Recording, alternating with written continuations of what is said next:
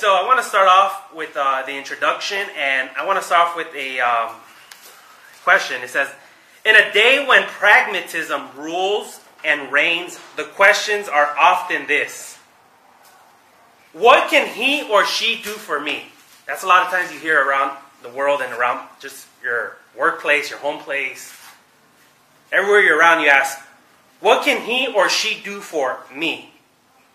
Or you might ask, What have you done for me lately? You might ask someone, you know, your wife to your husband, your husband to your wife, your kids, your friends, you know, your, your family. You might ask What have you done for me lately? Those questions focus on utility, performance, and a means to an end.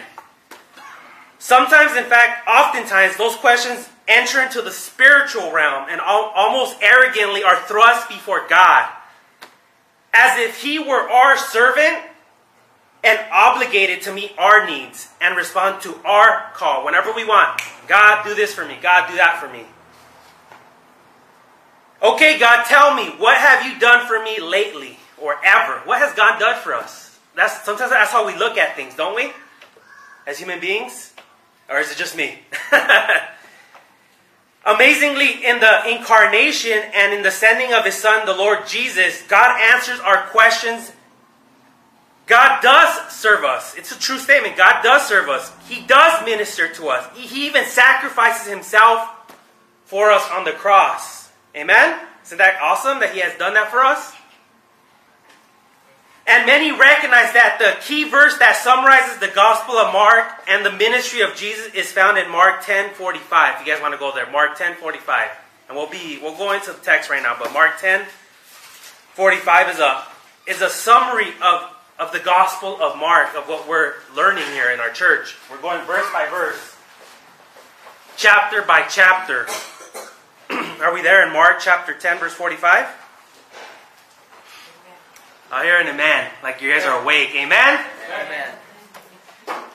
All right, so it says in Mark 10 45, For the Son of Man came not to be served, but to serve, and to give his life a ransom for many. Again, for the Son of Man, Jesus Christ, came not to be served, but to serve and to give his life a ransom for many. Isn't that amazing? Amen? Amen? The giving of his life as a ransom, as a payment for sin, will occur on the cross. His service to wounded and helpless sinners like you and like me would be characteristic of his ministry from the, its beginning to its end as an as amplification or as an example of this particular day in the life of Jesus. Mark presents the events of in, in verse chapter 1 verse 21 through 20, 38 as a one day in the life of Jesus and that's the title of the message one day in the life of Jesus. He does so with five uses in his favorite word. We hear the word immediately, immediately, immediately, immediately. With the sense of mission and urgency, Jesus here and he is there ministering to this one and then to this one another. He truly is the servant of the Lord, healing the physically sick and setting the free spiritual prisoners held captive by the prince of darkness and his demonic hordes. So let's get into the text. If you're able, please stand up for the reading of God's word.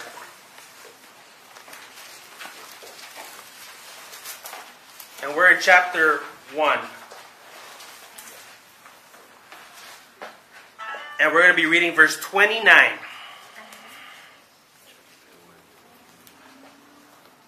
And it says, As soon as they left the synagogue, they went into Simon and Andrew's house with James and John. Simon's mother in law was lying in the bed with a fever, and they told him about her at once. So when he went to her, he took her by the hand and raised her up. The fever left her, and she began to serve them.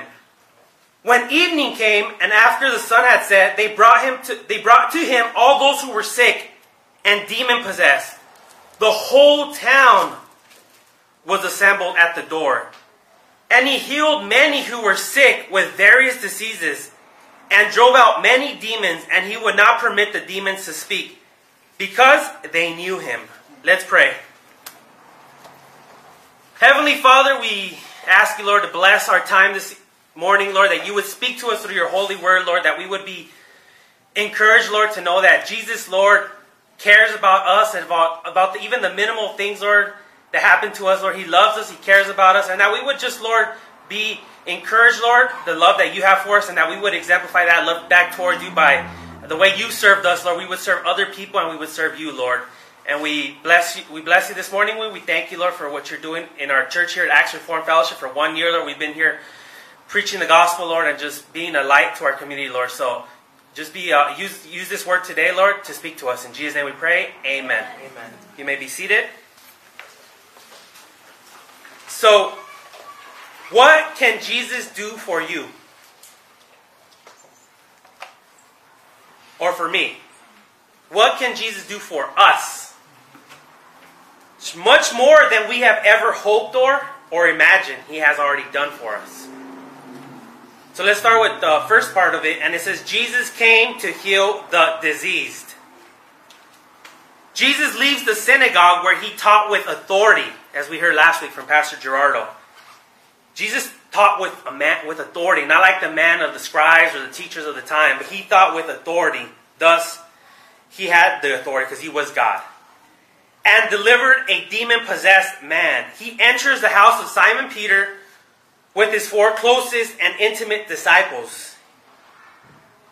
And Peter's home will be something of a base operations for Jesus when he is in and around Capernaum. He's just using that as a home base to minister around that area. So Peter's mother-in-law is sick with a fever. Has anyone here ever had a fever? I have. And I have we have few, a few people in our church right now who are sick with a fever at home right now. Um, obviously, Peter was married. If you haven't heard that, Peter was married. One of the disciples of Jesus was married. And we have no other details in this. The nature of his illness, of the illness, is not important. The power of the healer is, though. Immediately, they inform Jesus of her illness, and just as quickly, he goes to her. He touches her, and he heals her. Note the simple and immediate sequence of events. Look, look at this. He enters the house. They tell him she is sick. He goes to her. He takes her by the hand, he lifts her up, the fever leaves her, and then look at this. She serves them. The one who served her, she begins to serve him. Amen? Something to look at. Again, there are no spells, no incantations or rituals. With compassion and a personal touch, Jesus restores Peter's ailing mother in law to full health. She was in bad sick with a fever, and now she's up and serving Jesus and his disciples. Verse 34 adds that on this particular day, he healed many who were sick with various diseases. He healed many. The text implies that they kept bringing them to him. And with love and with compassion, he kept on healing them. The sick were lining up around the street corner, and he kept healing them because he because he had love and compassion for them. Hopefully, we have love and compassion for people as well as as followers of Christ. Amen. So I have a theological question: Is there healing in the atonement? Come on, Bible scholars. Is there healing in the atonement? Do you think there's healing in Jesus dying on the cross? Maybe, yes, no? Let's go to Isaiah 53. Isaiah 53, verse 5.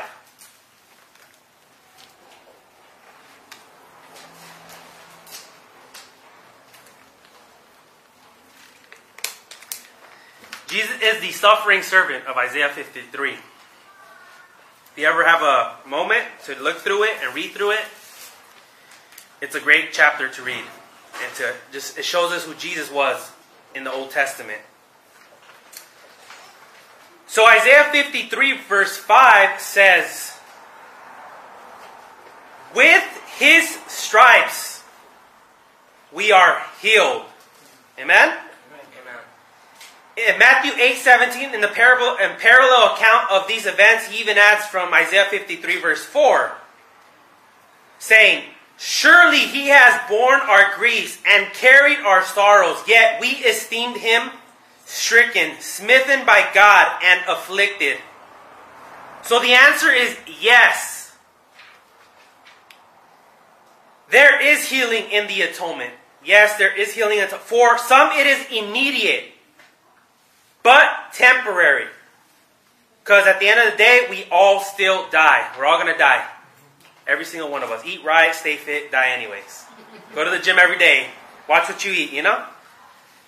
It's not going to keep you from dying.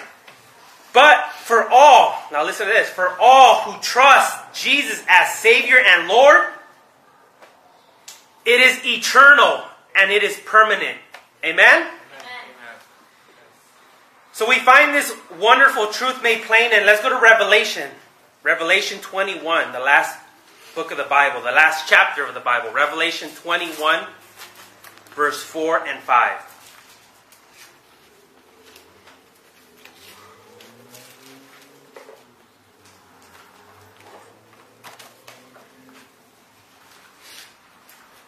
If we're there, say amen.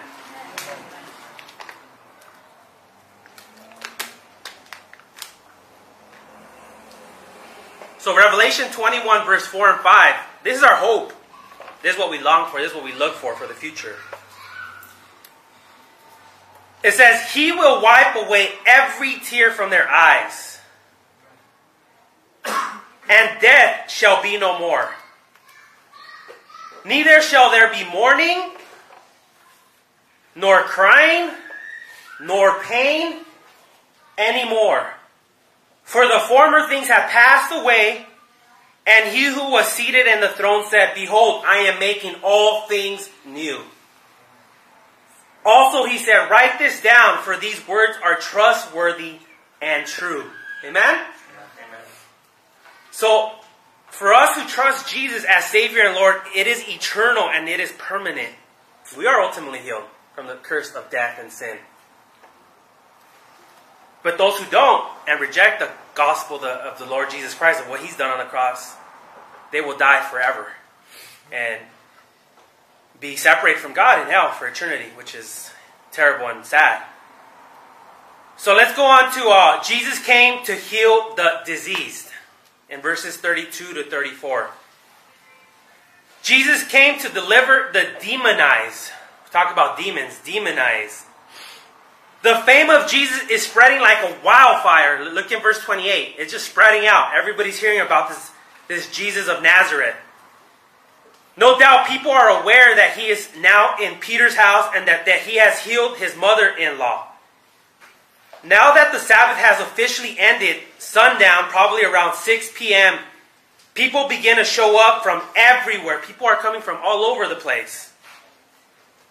And we see in verse 32, they brought to him all. They brought to him all, verse 32. And in verse 33, it says, The whole city was gathered at the door. Now, literally, was the whole city there? No, but just a lot, a lot of people were there. Verse 34 He healed many. So, all of this detail screams of an eyewitness report. Who would be that eyewitness? Who would be the one telling about this happening? Who do you guys think it was from what you've heard the last few sermons? Who wrote the book of, or who would tell, who would be telling the story of Mark? From Peter, the Apostle Peter, one of Jesus' closest disciples. Verse 32 says that, that those brought to him were, were of those uh, oppressed by demons. They were oppressed by demons, those whom we were brought to Jesus.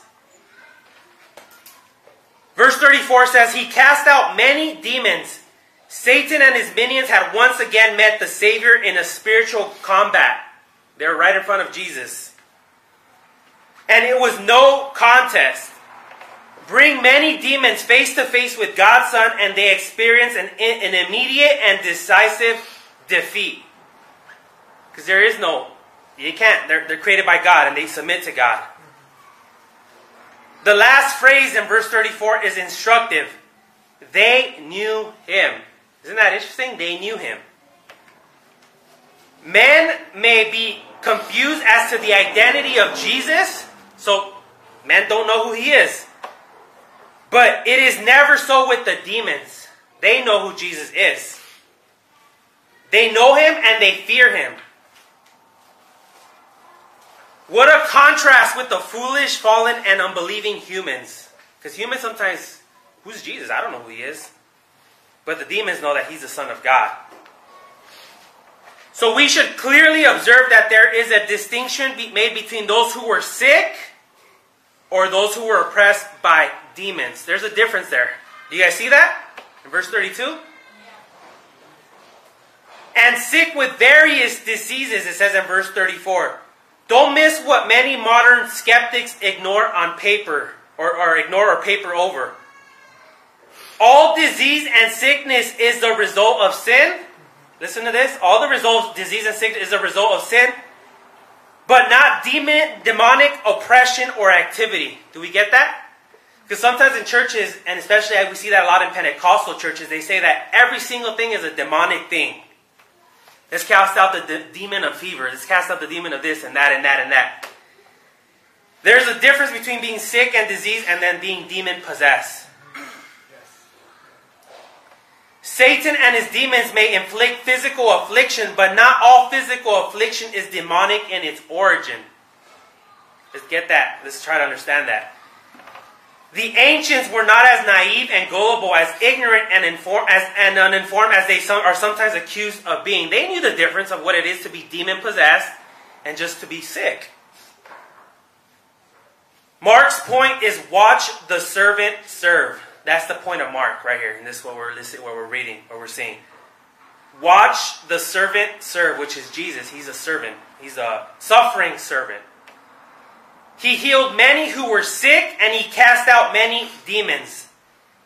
The kingdom has come in the person of the great and awesome king, and it is moving forward with great speed and success. That makes the statement at the end of verse 34 and later verse 44 all the more amazing.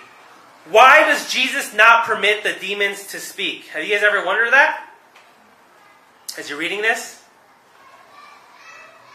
I, I wondered myself that I was studying. I was like, man, why doesn't Jesus permit the demons to speak? Why later does Jesus tell the leper, and we haven't gone there, but verse 44, he heals a leper and he says, he tells the leper not to say anything to anyone. Why is Jesus trying to hide himself, who he is? Why is he doing that? This raises an important and interesting issue discussed by both the believing and the unbelieving scholars of that are called the it's called the messianic secret. And James Edwards helps us to see why the question was raised in the first place when he writes On three occasions, demons are enjoined to silence. They're told, be quiet. Demons, don't speak. Jesus commands silence after four miracles. One of them is the cleansing of the leper, the raising of a dead girl, the healing of a dead of a deaf mute, and the healing of a blind man. So he tells he after he does the miracles, he tells them, "Don't say nothing." Twice the disciples are commanded to silence. Twice Jesus withdraws from crowds to escape detection. He does that.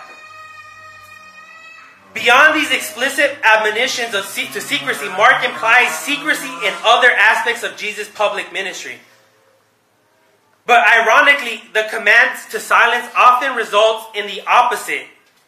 And we read it says, The more he commanded silence, the more they kept talking about it. And it happened.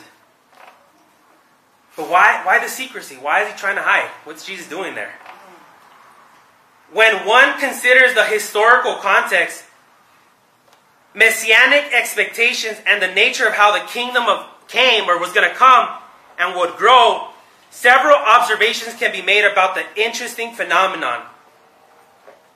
So again, why did Jesus hide and conceal his messianic his messianship during his ministry? Why did he hide? What was he trying to what was he trying to do? And it says to avoid the impression of being a mere miracle worker a divine man or a magician since so many com- uh, commands to silence accompany a miraculous work. He didn't just try to be, he's not just the healer or the magician, he is God, the God man. Amen? He's trying to avoid unnecessary and unhelpful publicity in order to have more moments of private teaching and, and peace with his disciples. He's trying to be close to his disciples. And number three, which I think is the main one, it says to avoid the mistaken idea of the type of Messiah, of Messiah that he would be. His Messiahship was to be manifested through the service and through suffering. He was the suffering servant. Not sensational display of miracle or miraculous activity, which would excite political messianic fever. He wasn't just a political fever, he was the servant, the suffering servant. Amen? To express his humility as the suffering servant of the Lord. To inform us that only through the medium of his of faith, ultimately in a crucified and humiliate Jesus of Nazareth, his messianship personally would be apprehended. Only through the cross can we know who Jesus, who Jesus is. He also did it to avoid recognition from an undesirable source such as a demon, the demons. To point to the hostility of the religious and political leadership and to mark clearly Jesus his own choice as the as a destined hour of passion. He was looking forward to the cross. So, the idea that this is a made up something he's just trying to hide for the sake of being hidden isn't true. He was looking forward to Easter, to the time where he was going to be crucified and he was going to pay for our sins on the cross. And so his no the Messiah the Messiah secret arose from Jesus himself and his self-conscious identification with what we read in Isaiah, the suffering servant of the Lord and the need to guard his messianic identity from premature and false understandings. He was trying not to give them a false understanding of who he was. He was the Messiah, but he was not the kind of Messiah the first century world hoped for. Who were the they were looking for a warrior king, but Jesus came as a suffering servant. He was the kind of Messiah that the world, indeed the whole world, truly and genuinely and genuinely needed. Our greatest need is not the sickness, but sin. Not demons, but death. No, we need a Messiah who would give his life a ransom, a payment for sinners like you and for me. Praise God. Amen? Amen. And he sent us that Messiah that we needed in, in the Son of Jesus Christ. So I want to end today's message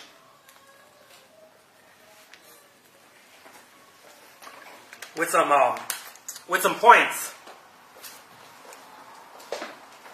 Let's let's go through the first one. God cares about our problem and challenges in this fallen, sin sick, sin infested world. He cares about you. If you're going through some pain, he cares about you.